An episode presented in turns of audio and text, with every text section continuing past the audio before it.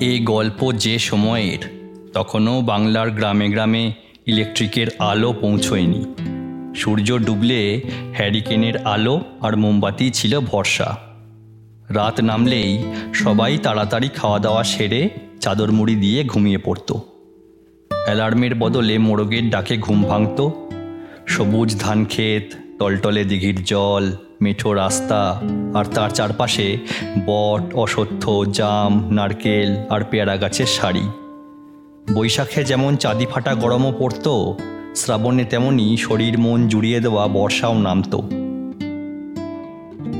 এমনই এক গ্রামে স্কুল মাস্টার ছিল গদাধর।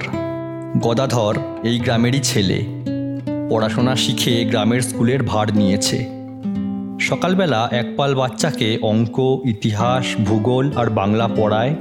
দুপুরে মিত্তিরদের পুকুরে স্নান করে নিজেই দুটো ভাতে ভাত ফুটিয়ে খেয়ে বিকেলে মন্দিরের আটচালায় বসে ছোটবেলার বন্ধু বাপনের সাথে একদান দাবা খেলে। রাতে এসে আবার দুটো রান্না করে খেয়ে ঘুমিয়ে পড়ে। গদাধরের তিনকুলে কেউ নেই। বাপ ছেলেবেলাতেই সাপের কামড়ে মরেছে। আর মা কলেরা হয়ে ইহলোক ত্যাগ করেছে এই বছর দুই আগে। গদাধর তাই এখন ঝাড়া হাত পা। পাড়ার বিন্তি পিসিরা কয়েকবার বিয়ে করার কথা বলেছিল, কিন্তু গদাধর গা করেনি। বিয়ে করে বউকে খাওয়াবে কি? স্কুল মাস্টারি করে কটা টাকাই বা পায় সে? সেদিনও গদাধর রাতে খেয়ে শুয়েই পড়েছিল। ঘুমটাও এসেছিল বোধ হয় কারণ গদাধর দিব্যি ফুলকো লুচি আর মালপোয়ার স্বপ্ন দেখছিল। হঠাৎ খুক খুক করে কাশির শব্দে তার ঘুমটা ভেঙে গেল। নিস্তব্ধ রাত। বাইরে শুধু ঝিঝি পোকার একটানা ডাকের শব্দ। দূর থেকে মাঝে মাঝে ভেসে আসছে শেয়ালের ডাক। কেউ কোথাও নেই। তাহলে কাশির শব্দ এলো থেকে মনের ভুল। শব্দটা সে স্বপ্নে শুনেছে। আবার সেই শব্দ। না, এ তো মনের ভুল নয়। স্পষ্ট যেন কে কাশছে। ঘরে কি তাহলে চোর ঢুকেছে নাকি? গদাধর হাত বাড়িয়ে দেশলাইটা খুঁজল। হ্যারিকেনটা কেরোসিন শেষ হয়ে নিভে গেছে। এখন দেশলাইয়ের আলোই ভরসা। দেশলাই জ্বালাতে যাবে এমন সময় খোনা গলায় কে যেন বলে উঠল বাবা মশাই কি আলো জ্বালতে যাচ্ছেন? দয়া করে ওটা করবেননি হ্যাঁ আমার একটু অসুবিধে হবে। গদাধরের পিলের চমকে উঠল। এ কেমন চোর? এমন বিনীত গলায় আলো জ্বালতে নিষেধ করছে?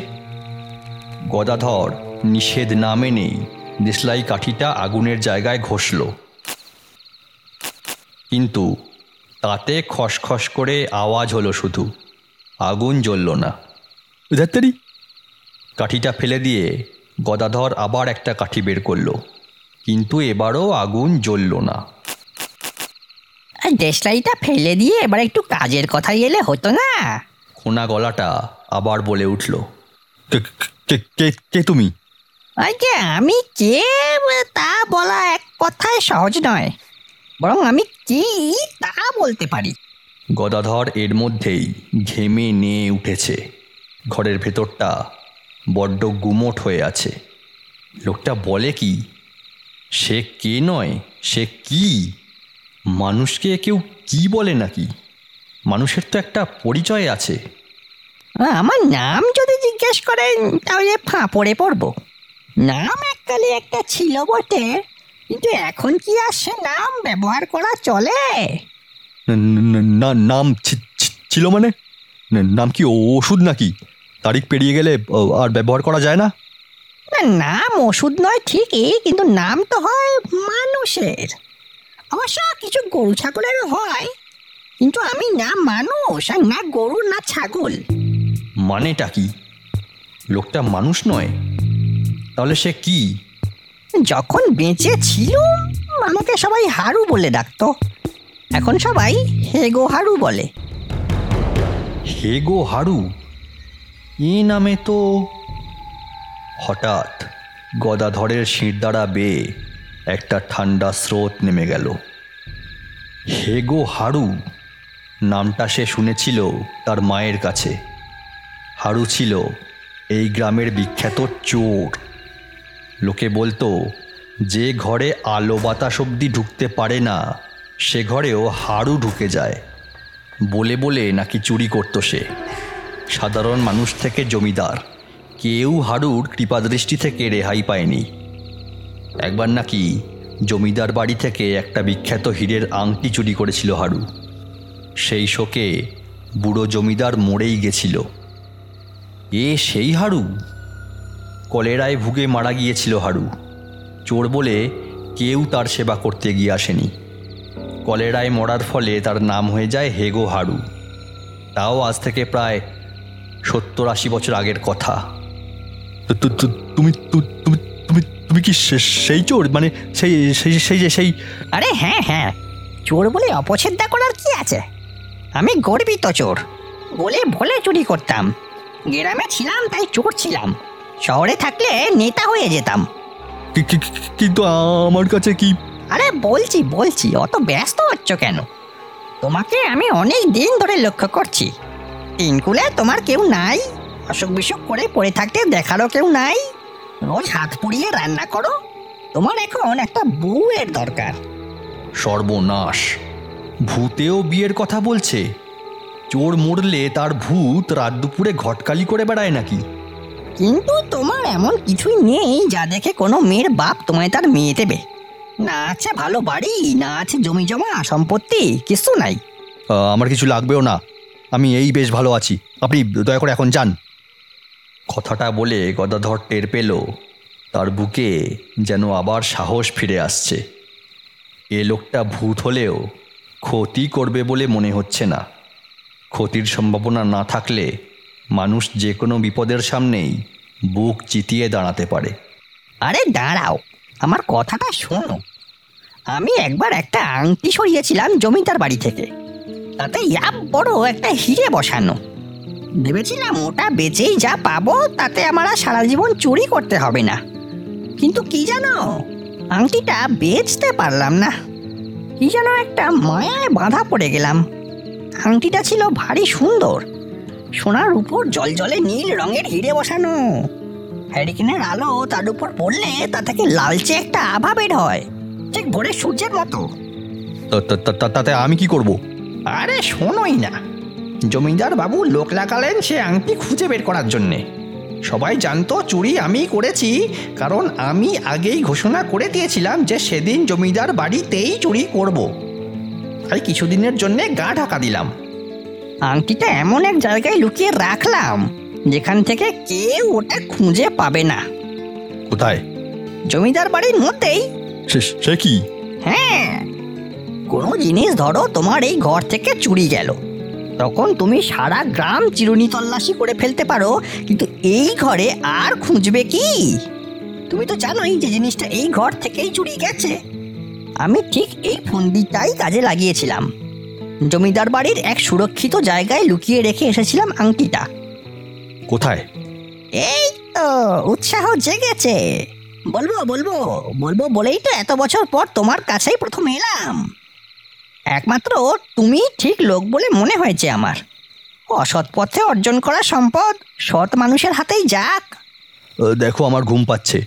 কি বলবে চটপট বলে ফেলো। আমায় ঘুমোতে হবে। না আজ না। সামনে শনিবার মানে কাল। কাল। কেন? কাল কি বিশেষ দিন? কাল ছাড়া এ কাজ হবে না। তিথি গ্রহ নক্ষত্র অনেক জটিল হিসেব করে তবে কালকের দিনটা ঠিক করেছি। সেদিন না হলে আগামী পঞ্চাশ বছরে আর দিন নেই। সে আবার কি? তিথি নক্ষত্রের হিসেব করে একটা আংটি নিয়ে বলতে হবে।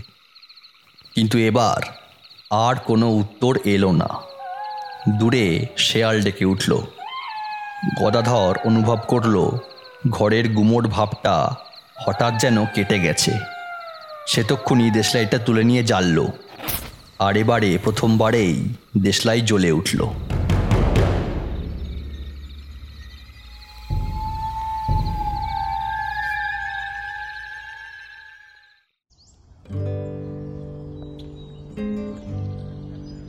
মধু চাটুর্যে এই গ্রামের সবচেয়ে বিচক্ষণ লোক। সংস্কৃত, পার্সি, আরবি, আরও পাঁচটা ভাষার নানান বই তাঁর ঘরে বোঝাই করা পড়ে আছে। গদাধরের হাতে খড়ি মধু চাটুর্যেই দিয়েছিলেন। গ্রামের স্কুলটাও তার হাতেই তৈরি। তিনিই ছিলেন এই গ্রামের প্রথম মাস্টার। গদাধরকে তিনি খুবই স্নেহ করেন। তাই গদাধর স্কুল ছুটি হতেই তার কাছে ছুটে গেল। কাল রাতে যা হয়েছে তার ব্যাপারে একটা হেস্তনেস্ত না করলেই নয়। মধু চাটুর্যে গদাধরকে দেখে প্রথমে আধ ঘণ্টা হাত পাটে পালেন। বেচারা গদাধর আর কি করে, মুখ বুজে বুড়োর হাত পা টিপতে হলো। তারপর হুঁকো ধরিয়ে ভকভক করে এক মুখ ধোঁয়া ছেড়ে বুড়ো বলল, বল, কি চাই? আগে খুড়ো একজনের ব্যাপারে একটু খবর চাই। খবর? কার ব্যাপারে? আজকালকার চিমড়ে ছামড়াদের কিন্তু বাপু আমি চিনি নে যদি জিজ্ঞেস করিস তোর কোন ছাত্রে তোর টাকে ঢিল মারছে বা কে রাত্রির বেলা তোর লাউ ক্ষেত মুড়িয়ে খেয়েছে ও বলতে পারব না। বুড়োর বয়স হয়েছে বোঝাই যাচ্ছে। বয়স হলে লোকে এরকম অবান্তর কথাই বলে বটে। গদাধর বলল "আ, না না আমি যার সম্বন্ধে জানতে চাই ব- সে মারা গেছে। মারা গেছে? হ্যাঁ লোকটার নাম বোধ হাড়ু লোকে বলতো হেগো হাড়ু হে গো হারু? বুড়োর চোখ চকচক করে উঠল।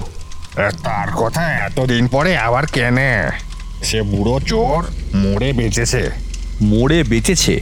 হ্যাঁ। চোর ছিল বটে হারু। অমন বুকের পাটা অমন সাহস আর অমন হাতের কাজ। চোর নয় হাড়ু ছিল শিল্পী। শীত কাটতো এমন ভাবে তাকিয়ে থাকতে হতো। বিড়ালের পায়ের আওয়াজ যদিও বা পাও হাড়ুর পায়ের আওয়াজ পাওয়া মানুষের কম্য ছিল না। দেবতারাও পেত কিনা সন্দেহ। আচ্ছা উনি কি এখানের জমিদার বাড়িতে কোনো দিন চুরি করেছিলেন? কোনোদিন হে, প্রত্যেক সপ্তাহে করতো। শেষে জমিদার হাল ছেড়ে দিয়ে নিজেই একটা করে দামি রত্ন দরজার বাইরে রেখে দিত হারুর জন্য। একটা চুরি বিদ্যা শেখানোর পাঠশালাও নাকি সে খুলেছিল। তাতে ছাত্রও হতো মেলা। এতে হারুর দেমাগ বাড়ছিল। আর এই দেমাকি তার কাল হলো। কেন? দেমাকি হয়ে হারু একদিন চুরি করলে জমিদার বাড়ির বংশের সম্পত্তি একটা আংটি। এই আংটির কথা গ্রামের সকলে জানতো। এই আংটিকে সবাই ভয় করত। সে আংটি ছিল মন্ত্রপুত আংটি। শোনা যায়, জমিদার বংশের কোনো এক পূর্বপুরুষ এই আংটি পেয়েছিলেন কোনো এক তান্ত্রিকের কাছ থেকে। সেই তান্ত্রিক বলেছিল, এই আংটির ফলে জমিদার বংশের আধিপত্য চিরকাল বজায় থাকবে। তার সম্পত্তি উত্তরোত্তর বেড়েই চলবে। বংশ কোনো দিন নির্বংশ হবে না। কিন্তু যদি বংশের কেউ এই আংটি হারিয়ে ফেলে বা কোনো জমিদারের আমলে এই আংটি কেউ চুরি করে তবে তার ফল হবে মারাত্মক। এই আংটি যা তা জিনিস নয়। বিয়েকে রক্ষা করতে উপযুক্ত দায়িত্ব নেওয়া জমিদারেরই কাজ। সেই দায়িত্বে কেউ যদি ব্যর্থ হয়, তাহলে তার ফলে যা ঘটবে, তার দায় নিতে হবে গোটা জমিদার বংশকে। আর যে জমিদারের কাছ থেকে আংটি চুরি যাবে, আর যে চুরি করবে, দুজনেরই ফল হবে মারাত্মক। কাল চক্রে ঘুরে যেতে হবে ধ্বংসের দিন অবধি। আরও সব জেনেও এই আংটি চুরি করে, আর তারপর তার হাল মারাত্মক দাঁড়ায়। মধু চাটুর্যে চুপ করে গেলেন, বাইরে আকাশে মেঘ জমেছে। কড়কড় করে একবার সে মেঘ নিজের অস্তিত্বের জানানো দিল। আলো কমে এসেছে। বোধহয় ঝেঁপে বৃষ্টি আসবে। গদাধর বলল চুপ করে গেলেন কেন খুড়ো? কী হাল হয় হাড়ুর? মধু চাটুর্যে তার রূপোর নস্যির ডিবে থেকে একটি নস্যি নিলেন। তারপর বললেন আহ, হারু রাতে অন্ধ হয়ে যেতে শুরু করল। হ্যাঁ রাত নামলেই তার চোখেও যেন পর্দা নেমে আসতো। যে চোর তার চোখের দৃষ্টি হওয়া চাই শকুনের মতো। অথচ সে যদি চোখেই দেখতে না পায়, তাইলে চলে কি করে? শুধু তাই নয়, রাতের যে প্রহরে সে আংটিটা চুরি করেছিল, প্রত্যেক রাতে সেই প্রহরে হারু এক ভয়ালো দর্শন তান্ত্রিককে চোখের সামনে দেখতে পেত। শেষের দিকে পাগলের মতো হয়ে গিয়েছিল। শেষে ইচ্ছে করে বিষাক্ত জল খেয়ে কলেরা বাঁধিয়ে আত্মহত্যা করে। এহ কলেরা দিয়ে আত্মহত্যা? তাছাড়া আর কি বলব বল? মরেই সে শান্তি পেতে চেয়েছিল। কিন্তু শেষ পর্যন্ত শান্তি সে পেয়েছিল কি না জানা নেই। আর জমিদার? ওরে বাবা তার অবস্থা হয়েছিল আরও সাংঘাতিক। আংটির শোকে পাগল হয়ে গিয়েছিল। শেষে জমিদার বাড়ির ছাদ থেকে লাঙুলের ফলার উপর ঝাঁপ দিয়ে পড়ে অক্কাপ্রাপ্তি হয়। মধু চাটুর্যে আরও একটু ঝুঁকে এলেন। তবে তান্ত্রিকের কথা যদি সত্যি হয়, তাহলে মরার পরেও তাদের মুক্তি পাওয়ার কথা নয়। ভূত হয়ে দুজন নিশ্চয়ই এখনও ঘুরে বেড়াচ্ছে এই গ্রামেরই আনাচে কানাচে। আর একবার ভীষণ শব্দ করে বাজ পড়ল, আর তার সঙ্গে শুরু হলো ঝুম বৃষ্টি। আজ উঠি খুঁড়ো। অনেক দেরি হয়ে গেল।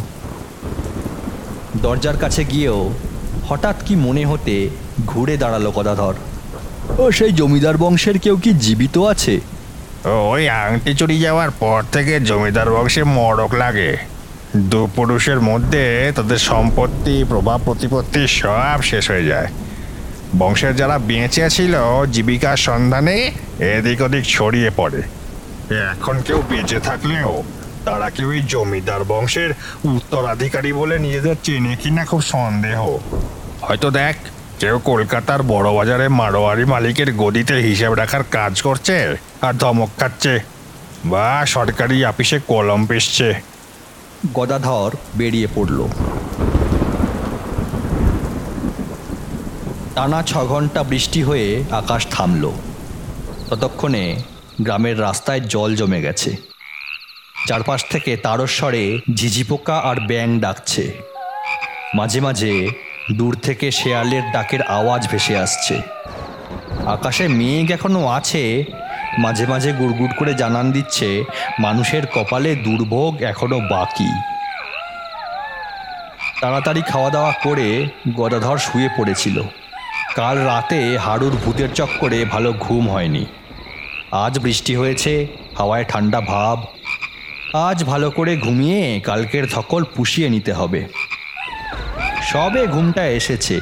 স্বপ্নে সে এক বিরাট কাতলা মাছের পেটি স্বপ্ন দেখছে। এমন সময়ে হঠাৎ একটা খোনা গলার আওয়াজে গদাধরের ঘুমটা ভেঙে গেল। বলে ঘুমোলে নাকি হ্যাঁ ধর্মর করে উঠে বসেই বিরক্তিতে গদাধরের চোখ মুখ কুঁচকে গেল। ধ্যাত্তারি এই তুমি কি লোকের ঘুম সহ্য করতে পারো না হ্যাঁ? কি করব বলো? দিনের আলোয় যে বেরোতে পারি না। হয়ে গেল। আজ রাতেও জেগে বসে ভূতের কীর্তন শুনতে হবে। খোশ গল্প করতে কেন যে মরতে তাকেই বাঁচল ওই হারামজাদা ভূত?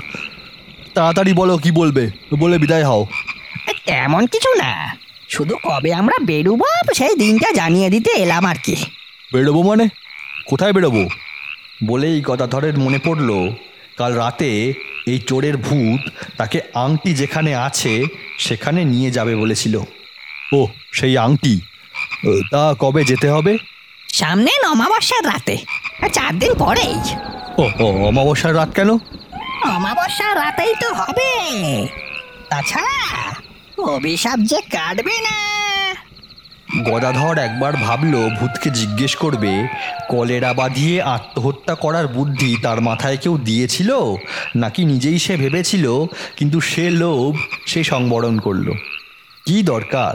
যদি খোঁচে যায়, মানুষ রেগে গেলে তবু তাকে শান্ত করা যায়। কিন্তু ভূত রেগে গেলে তাকে ঠান্ডা করার উপায় অন্তত গদাধরের জানা নেই। তা কোথায় যেতে হবে? সে অমাবস্যাটা এলেই তো জানতে পারবে। অত তারা কিসের? কি? লোভ হচ্ছে বুঝি? বলে ভূত খ্যাঁক খ্যাঁক করে হাসলো। মাথাটা চড়াত করে গরম হয়ে গেল গদাধরের। শালা ভূত তুই চোর বলে সবাই কি চোর নাকি? নাকি সবাই তোর মতো লোভী? কিন্তু মনে মনে গাল দিলেও মুখে গদাধর কিছুই বলতে পারল না। চার দিন পর অমাবস্যা। তৈরি হয়ে থেকো। পারলে দুপুরে একটু ঘুমিয়ে নিও। দুপুরে ঘুমোতে লাগবে না। তাছাড়া দুপুরে স্কুল আছে।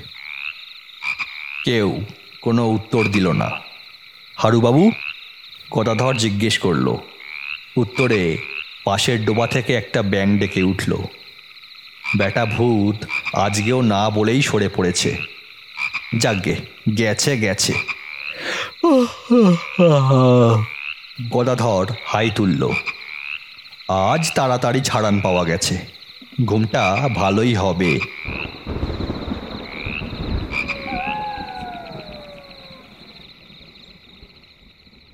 পরের দিন রবিবার ছিল। স্কুল যাওয়ার তাড়া নেই। গদাধর বেশ বেলা করে ঘুম থেকে উঠল। তারপর দুটো মুড়ি বাতাসা খেয়ে বেরিয়ে পড়ল। বাইরে বেশ ঝাঁঝালো রোদ উঠেছে। মাঝে মাঝে একটা দুটো কাক ডাকছে। অন্যান্য কয়েকটা পাখির ডাকও শোনা যাচ্ছে। পুকুরে পানকৌড়ি ডুব দিয়ে ঠোঁটে করে তুলে আনছে মাছ। ঘন নীল আকাশে উড়ে যাচ্ছে বকেদের শাড়ি। মৃদুমন্দ একটা হাওয়া দিচ্ছে। চারিদিকে বেশ ঝলমলে ভাব। গদাধর গ্রামের চার মাথার মোড় থেকে ডাইনে ঘুরল। এদিকটায় লোকজন বেশি আসে না। চাষের জমিও এদিকে বিশেষ নেই। এখান থেকেই শুরু হয়েছে বাটপাড়ের জঙ্গল। বহুকাল আগে নাকি এই জঙ্গল জমিদার বাড়ির বাগান ছিল। নিয়মিত পরিচর্যায় ঝলমল করত বাগানের গাছ। সেসব গাছে নাকি বিদেশি পাখি এনে রেখেছিল জমিদাররা। সে পাখির কুজন কানে গেলে যেন আবেশে ঘুম চলে আসতো। এখন বাটপাড়ের জঙ্গল হারানো সে সোনালি দিনের কঙ্কাল মাত্র। পরিচর্যার অভাবে সুদৃশ্য গাছগুলো পরিণত হয়েছে ভয়ালো দর্শন বৃক্ষরাজিতে। বিদেশি সেসব পাখি কবেই এ বাগান ছেড়ে চলে গেছে। পঞ্চাশ বছর আগে ওই জঙ্গল ছিল সাধু ডাকাতের জন্য কুখ্যাত। শোনা যায়, সাধু নাকি অল্প বয়সে ঘর ছেড়েছিল সন্ন্যাসী হয়ে সাধনা করবে বলে। দশ বছর ধরে দেশের নানান দুর্গম অঞ্চল আর হিমালয়ের গহীন পর্বতে বিভিন্ন সাধু সঙ্গ করে শেষ অবধি সাধুর মনে হয়েছে সাধনা টাধনা সব ভাঁওতা। সবার আসল লক্ষ্য হচ্ছে পরের দ্রব্য ঝাড়া। তাই সে সন্ন্যাসীর ভরং না করে সোজা গোদাপথই বেছে নিয়েছিল। গ্রামে যারই পয়সা হতো কোনো এক অমাবস্যার রাতে পেয়ারা ডালের মাথায় ইয়াব বড় পাথর বেঁধে বানানো হাতুড়ি হাতে, তার বাড়িতে এসে উদয় হতো সাধু ডাকাত। টাকা পয়সা তো লুটতই, তার সঙ্গে প্রাণও খোয়াতে হতো। সাধুর হাত থেকে প্রাণ বাঁচাতে হলে তাকে এবং তার দলের সবাইকে পায়েস রেঁধে খাওয়াতে হতো। হয় পায়েস দাও, নয় প্রাণ দাও। এই ছিল সাধুর নীতি। কিন্তু একদিন এই পায়েসের চক্করেই মারা পড়েছিল সাধু আর তার গোটা দলবল। এক মহাজনের বুদ্ধিমতী স্ত্রী বুদ্ধি করে পায়েসের সাথে মিশিয়ে দিয়েছিল বিষ। সে বিষাক্ত পায়েস খেয়ে দুবার হেঁচকি তুলে মরে গেছিল সাধু। সে মারণ বিষের হাত থেকে সাধুর দলের মাত্র একজনই বেঁচে ফিরেছিল। কিন্তু সে বেচারা আজীবন পেটের রোগে ভুগেছে। মরার দিন অবধি চোদ্দ বার মাঠে দৌড়েছিল সে।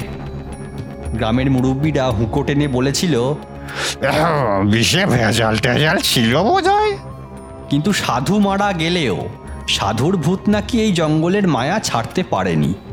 সে নাকি আজও এই জঙ্গলে খুঁজে ফেরে তার শিকার। কাউকে পেলেই গ্যাক করে ঘাড় চেপে ধরে পায়েস খেতে চায়। যদিও কেউই সাধুর ভূতকে নিজে চোখে দেখেনি দেখেছে হয় তার বাবা নয় কাকা নয় পিসে নয় শ্বশুর নয় প্রতিবেশী জ্যাঠা। মোদ্দা কথা সাধুর ভূতের কথা সবাই শুধু শুনেছে চোখে কেউ দেখেনি। এসব হাবিজাবি ভাবতে ভাবতে গদাধর জঙ্গলের অনেকটা ভেতরে চলে এসেছিল। হঠাৎ কার যেন গলা পেয়ে চমকে দাঁড়িয়ে পড়ল। এক অদ্ভুত খোনা গলা। যদিও খোনা গলা গদাধরের কাছে নতুন নয় আজকাল প্রায়ই রাতে তার ঘরে এক খোনা গলার আবির্ভাব হচ্ছে। লোকে ভূতে ভয় পায়। কিন্তু গদাধরের এখন ভূত শুনলেই উদুম ঠেঙাতে ইচ্ছে করে। উত্তর দাস তুই কেডা আমি গদাধর গ্রামের স্কুলের মাস্টার। তুমি কে? আমি? হঠাৎ কোত্থেকে যেন একটা শোঁ শোঁ আওয়াজ উঠল। গদাধরের মনে হলো তার সামনের কাঁঠাল গাছ থেকে কেউ যেন ঝুপ করে তার সামনে লাফিয়ে পড়ল। জিনিসটা অস্পষ্ট আর কেমন যেন স্বচ্ছ। দেহের ভিতর দিয়ে পিছনের গাছ ঘাস জমি সব দেখা যাচ্ছে কিন্তু জিনিসটা নড়ে চড়েও বেড়াচ্ছে। আমি সাধুরে হালার পুত। এখানে কি করস তুই? জমিদার বাড়ি যাব। জমিদার বাড়ি যাবা? তুমি কি জমিদার যে জমিদার বাড়ি যাবা? তুমি কি পাহারাদার যে তোমায় উত্তর দিবা? খানিকটা ভেঙানোর ভঙ্গিতেই বলল গদাধর। ওরে হালার পুত। খুব টেকস টেকস কথা কইতে শিখছস না? ঘর খান দুম কইরা মটকাইয়া দিব বুঝবি তখন ধাত্তেরি সামনে থেকে সরো তো। মেলা কাজ আছে আমার। গদাধর চলে যাওয়ার জন্য পা বাড়াতেই সেই স্বচ্ছ ছায়াটা যেন তার পথ আটকে দাঁড়াল। আরে যাবা যাবা তো তারা কেন? আগে পায়েস দাও গিয়া। পায়েস? কিসের পায়েস? হ্যাঁ হ্যাঁ করে খানিকক্ষণ খুব হাসলো সাধুর ভূত। ওই পায়েসই তো তোমার চাবি এই জঙ্গলে ঢুকনের। পায়েস দিবা তবে আগাইটা পারবা। আর না দিলে? না দিলে?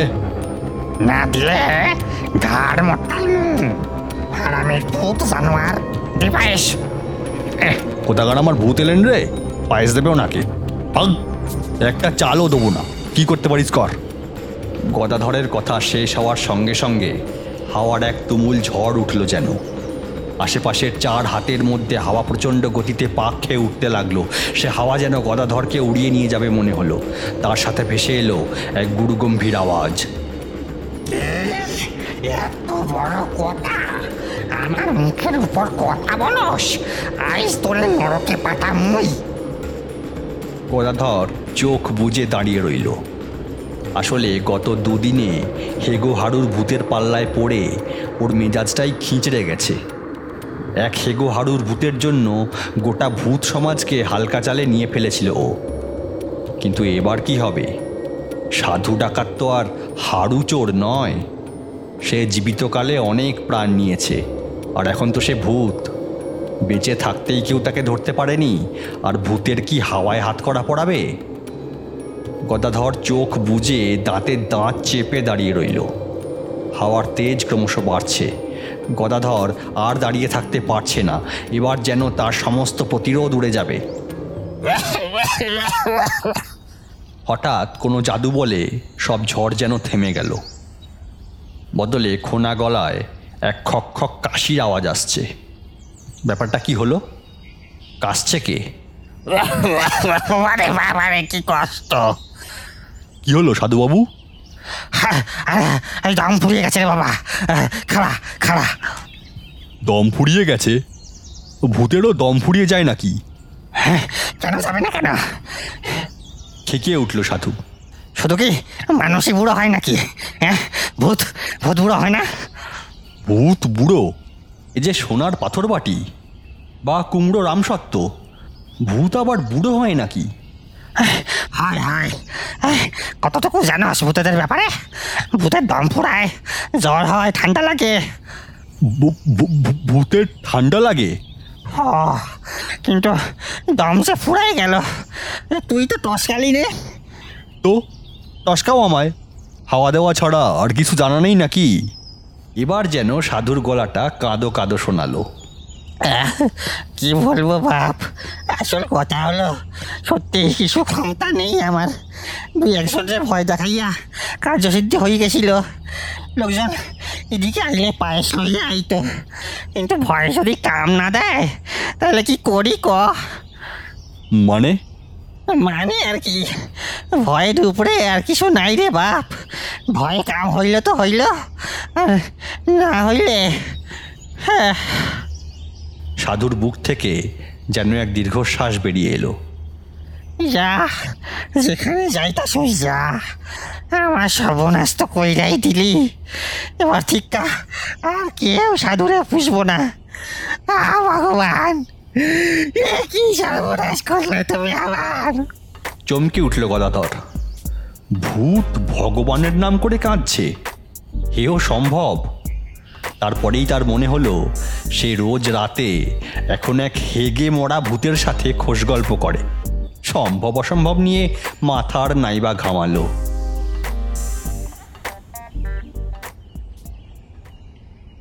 জঙ্গলটা ক্রমে ঘন হয়ে যেখানে শেষ হয়েছে, সেখানে দাঁড়ালে দূরে দেখা যায় জীর্ণ, ভেঙে পড়া, চটলা ওঠা পোড়ো জমিদার বাড়িটা।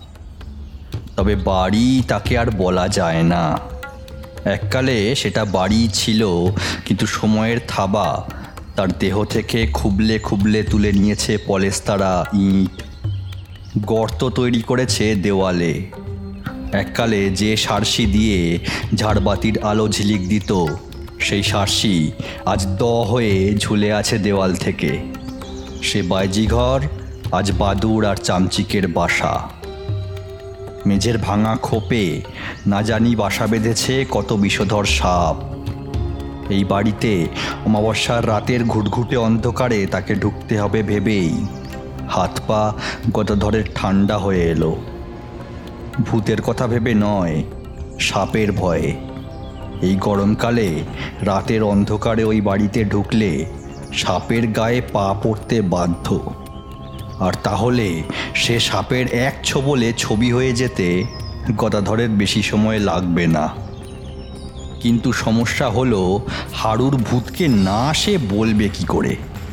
মানুষের চোখ এড়িয়ে চলা যায়, কিন্তু ভূতের চোখ এড়াবে কি করে? ভূত তো অন্তর্জামী অন্তত ছোটবেলায় ভূতের যেসব গল্প সে শুনেছে বা পড়েছে, তাতে তো তার তাই মনে হয়েছে। গদাধর ঠিক করল, এতখানি পথ যখন সে এসেইছে, তখন দিনের আলোয় ভালো করে সে একবার জমিদার বাড়িটা দেখেই যাবে।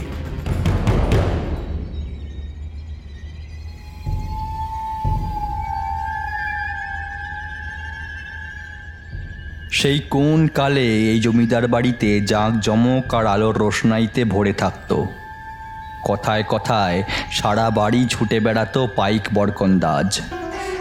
মুখের কথা খসার আগেই রূপোর থালায় হাজির হতো গাওয়া ঘিয়ে ভাজা ফুলকো লুচি আর কত না রকমারি সব পদ। শেষ পাতে খাঁটি দুধের ছানার নরম পাকের সাদা সন্দেশ। ভুড়ুক ভুড়ুক করে হুঁকো থেকে অম্বুরি তামাকের সুবাস ভেসে আসতো। কত লোকজনে গম গম করতো গোটা জমিদার বাড়ি। আর আজ দেওয়ালের আসল রং যে কি ছিল তার বোঝাই যায় না। পলেস্তারা খসে, কালি পড়ে, শ্যাওলা জমে, সেদিনের সেই রোশনাই আজ যেন শুধুই হাহাকার। মেঝেতে ফাটল ধরে ঘাসের জঙ্গল গজিয়ে গেছে। দেওয়াল ফুঁড়ে বেরিয়ে এসেছে ছোট বড় বটগাছ। গর্তে সাপ খোপ বেজির আড্ডা। ইতিউতি দৌড়ে বেড়াচ্ছে ইঁদুর আর ছুঁচো। আজকের জমিদার বাড়ি অতীতের সেই জাঁকজমকের স্মৃতির ভারটুকু অবধি বইতে পারছে না।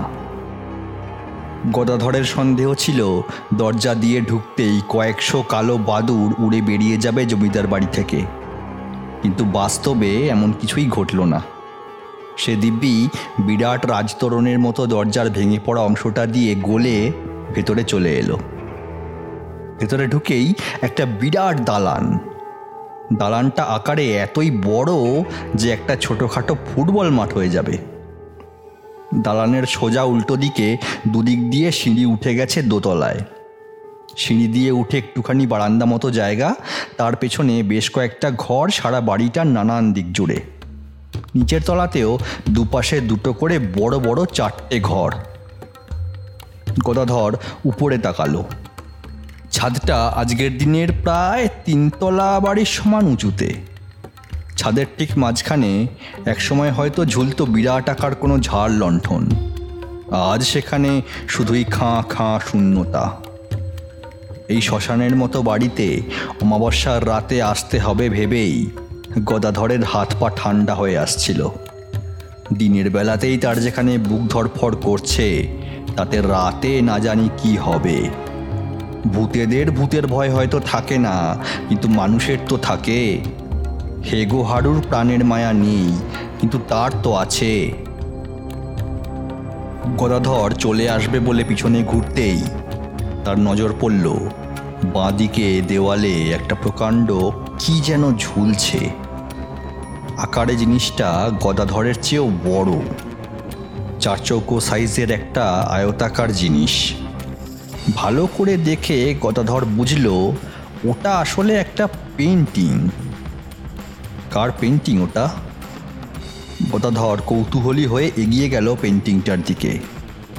কালি ঝোল পড়ে কিছুই আর বোঝার উপায় নেই, তবু যেন গদাধরের মনে হলো, রাজকীয় পোশাক পরে মাথায় পাগড়ি এঁটে কোমরবন্ধে তলোয়ার নিয়ে রক্তচক্ষুতে তারই দিকে তাকিয়ে রয়েছেন এই জমিদার বাড়ির কোনো এক জমিদার।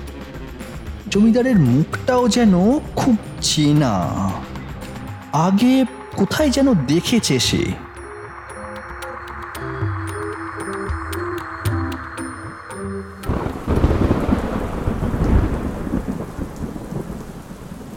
অমাবস্যার দিন দুপুর থেকে আবার আকাশ কালো করে বিকেলবেলায় ঝেঁপে বৃষ্টি এলো।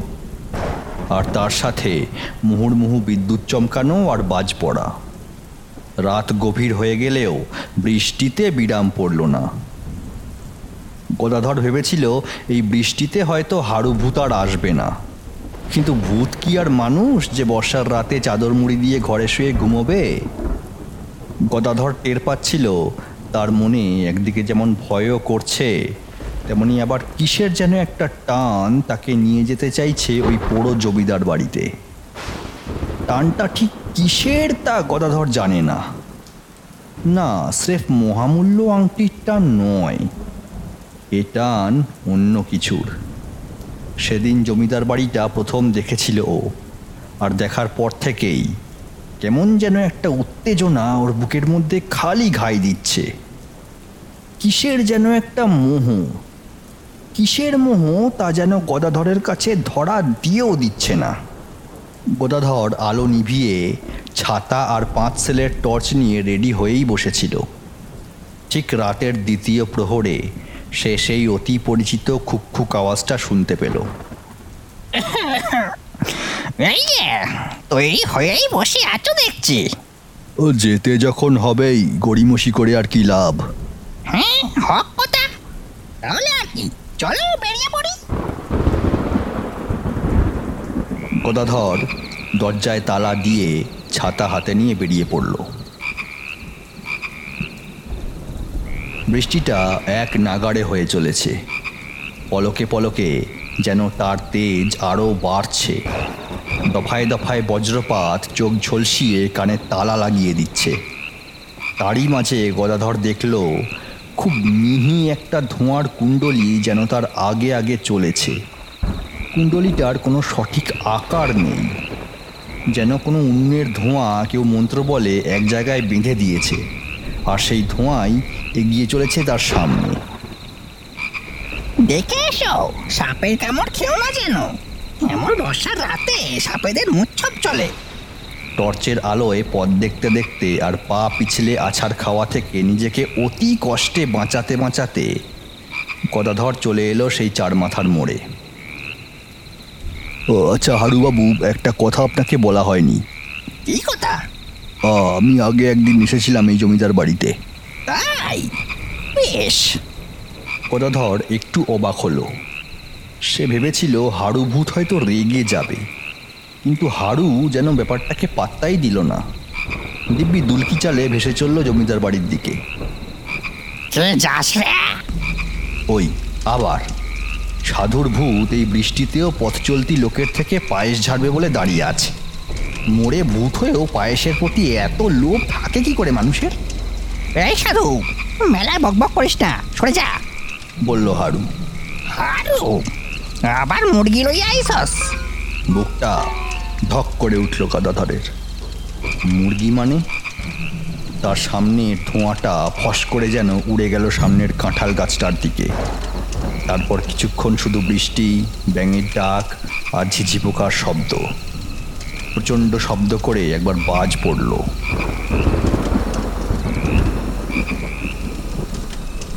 চলে এসো। সাধু সিধা হয়ে গেছে। এই তোমার মতলব কি বলো তো মুরগি মানে কি? আরে ও কিছু না। আমি মাঝে মাঝে মুরগি এনে সাধুর সাথে ফিস্টি করি। অন্ধকারে ও তোমায় দেখতে পাইনি তাই ভেবেছি আজ হয়তো আমি মুরগি নিয়ে এসেছি। ভূত অন্ধকারে দেখতে পায়নি আমি তো শুনেছি ভূত অন্ধকারই ভালো দেখে। দিনের আলোতেই বরং তারা কানা হয়ে যায়। মানে? আমরা ভূত হ্যাঁ? পেঁচা নই যে দিনের আলোয় অন্ধকার দেখব আর রাতের আধারে সব ঝকমক করবে। এই দিশি গপ্প বিশারদরাই হচ্ছে যত নষ্টের গোড়া হেমেন বাবু বিভূতি বাবু এনারা কেউ জন্মে ভূত তো দেখেনি নি, অথচ নিজের চোখে দেখা ঘটনা বলে এমন সব আজগবি গালগল্প পাতার পর পাতা নামিয়েছেন যে ভূত সমাজটাকেই মানুষ আজ অব্দি চিনে উঠতে পারল না। চলো চলো মেলা বকো না অনেক কাজ বাকি। ও অনেক কাজ মানে? তুমি তো বললে স্রেফ আংটি নেব আর বাড়ি চলে যাব। আরে হ্যাঁ নেবে আর যাবে তাই বলে অত সহজে কি হবে? সব জিনিসের তো একটা পদ্ধতি আছে নাকি? উঠল বাইক অটকচাই করলে হবে। চলো চলো। গদাধরের মনের মধ্যে এবার একটু একটু ভয় আর সন্দেহ দানা বাঁধতে শুরু করেছিল। সাধু তো পায়েস খেকো ছিল এমন লোক যে মরার পরেও স্বভাব যায়নি। কিন্তু হাড়ু বলছে সে মুরগি নিয়ে ফিস্টি করতে আসতো। ব্যাপারটার মধ্যে একটা গোলমালের গন্ধ তখন থেকেই পেতে শুরু করেছিল গদাধর। কিন্তু তবু ওই জমিদার বাড়িতে আংটি আনতে যাওয়ার টান সে এড়াতে পারল না। যেন কোনো অদৃশ্য মন্ত্র বলেই সে আস্তে আস্তে তার সামনে সাদা ধোঁয়ার কুণ্ডলী রূপী হাড়ু ভূতের পেছন পেছন এগিয়ে চলল।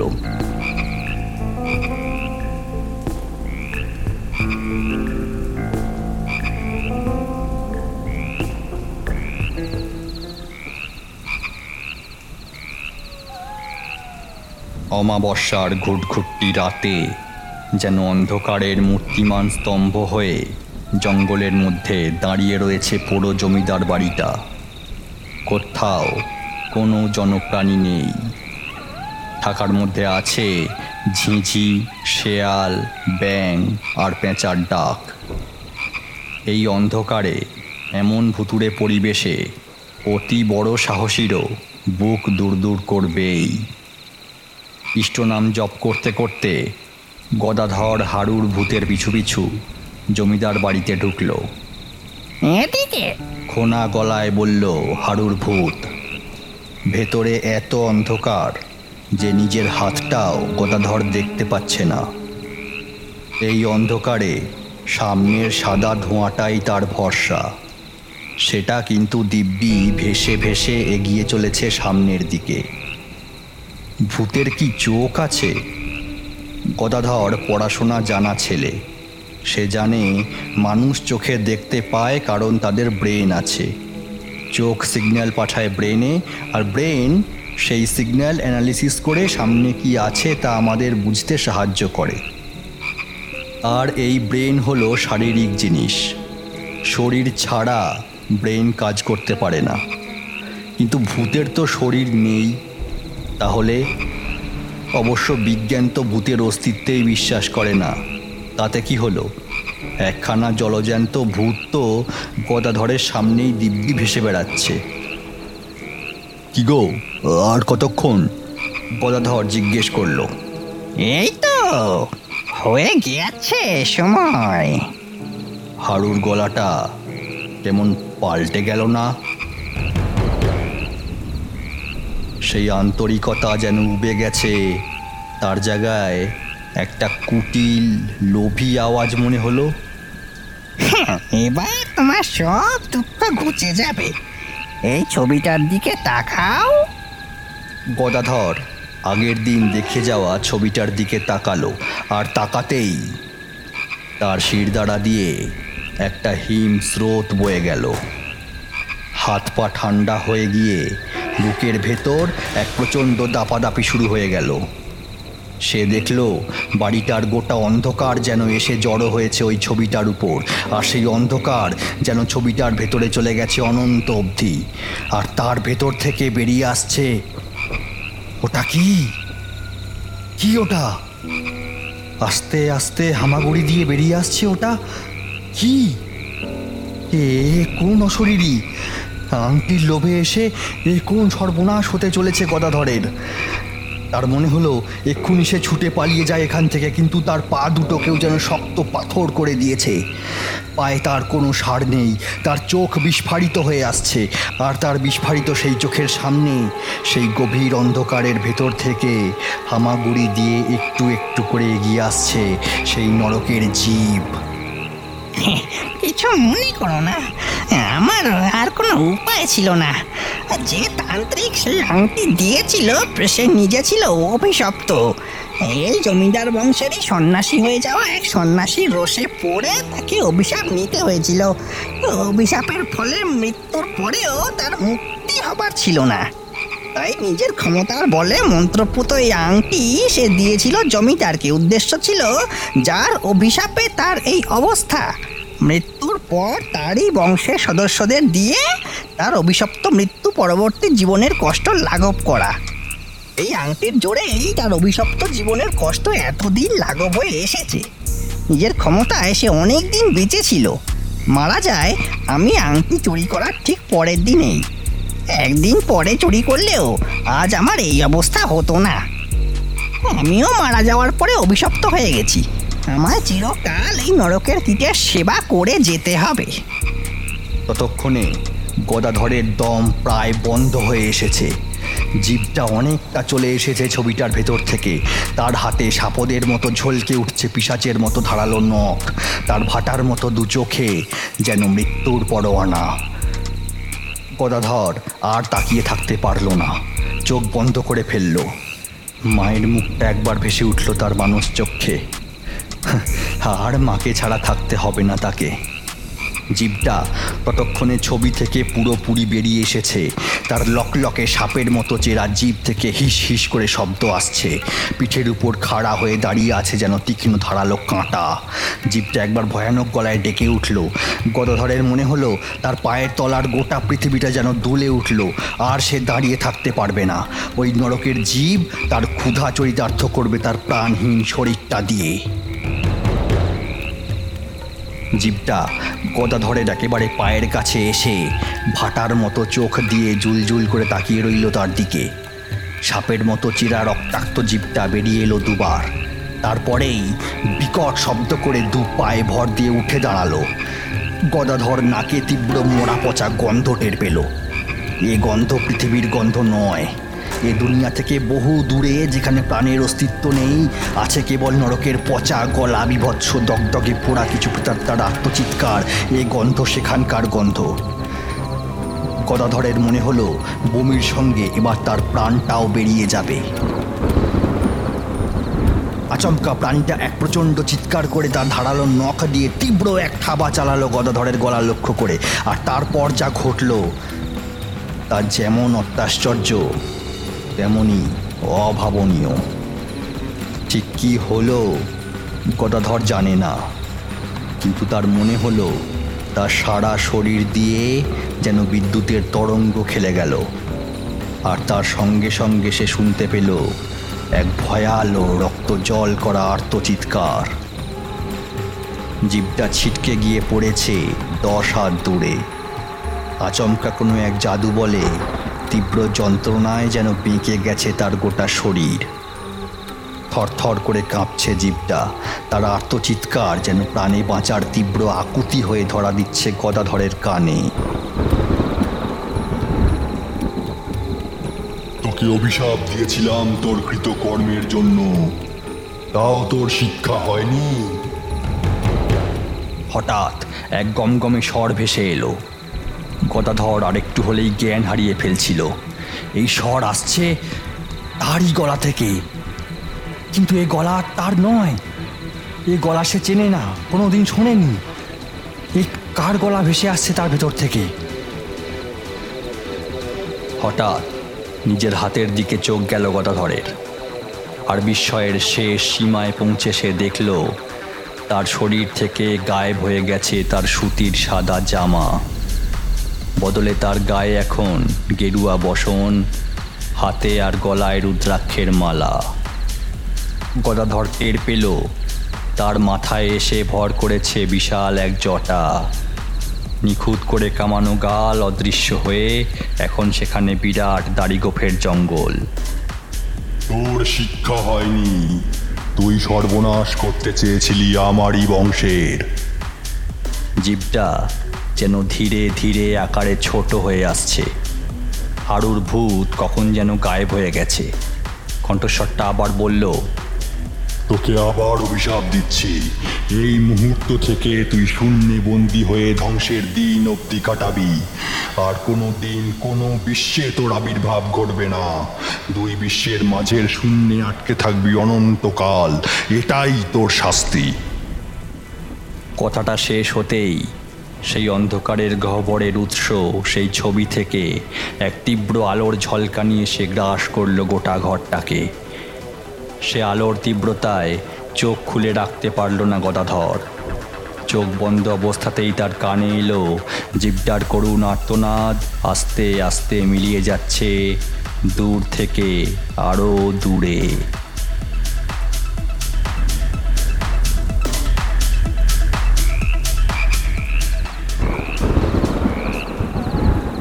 আবার ঝিঝির ডাক কানে আসছে। একবার আকাশও ডেকে উঠল। বাইরে ব্যাঙগুলো মহানন্দে গ্যাঙর গ্যাং করেই চলছে। শেয়ালগুলো যেন আজ উৎসব পেয়েছে। গদাধর চোখ খুলল। কেউ কোথাও নেই। মনেই হয় না, এইখানেই একটু আগে কি অপার্থিব ভয়ানক কাণ্ড ঘটে গেছে। গদাধর তার হাতের দিকে তাকালো। আলো নেই, তবু সে স্পষ্ট দেখতে পাচ্ছে। তার গায়ে ফিরে এসেছে তার সুতির সাদা জামা। গালে হাত দিয়ে সে দেখল, তার গাল একই রকম কামানো। কিছুক্ষণ আগে ঘটে যাওয়া ঘটনাটা যেন স্রেফ একটা দুঃস্বপ্ন ছাড়া আর কিছুই নয়। হঠাৎ সামনের দিকে তাকাতেই এক অদ্ভুত দৃশ্যে গদাধরের গায়ের সমস্ত রোম খাড়া হয়ে গেল। কোত্থেকে যেন এক আলোর রেখা এসে পড়েছে সেই ছবির উপর। সেই ছবিতে দেখা যাচ্ছে এক দোর্দণ্ড প্রতাপ রক্তচক্ষু সন্ন্যাসীকে। ইনি সেই সন্ন্যাসী, যিনি জমিদার বংশ থেকে সাধনার উদ্দেশ্যে ঘর ছেড়েছিলেন। আর এই সন্ন্যাসীর মুখ অবিকল গদাধরের মতো। সেই এক চোখ, এক নাক, এক চেহারা। আর ছবির কাঠের ফ্রেমে আটকে আছে একটা আংটি। এমনভাবে যে মনে হচ্ছে স্বয়ং সেই সন্ন্যাসী গদাধরকে সেই আংটি নিতে বলছেন। আংটিটার মাথায় এক নীল হিরে ঝিলিক দিচ্ছে।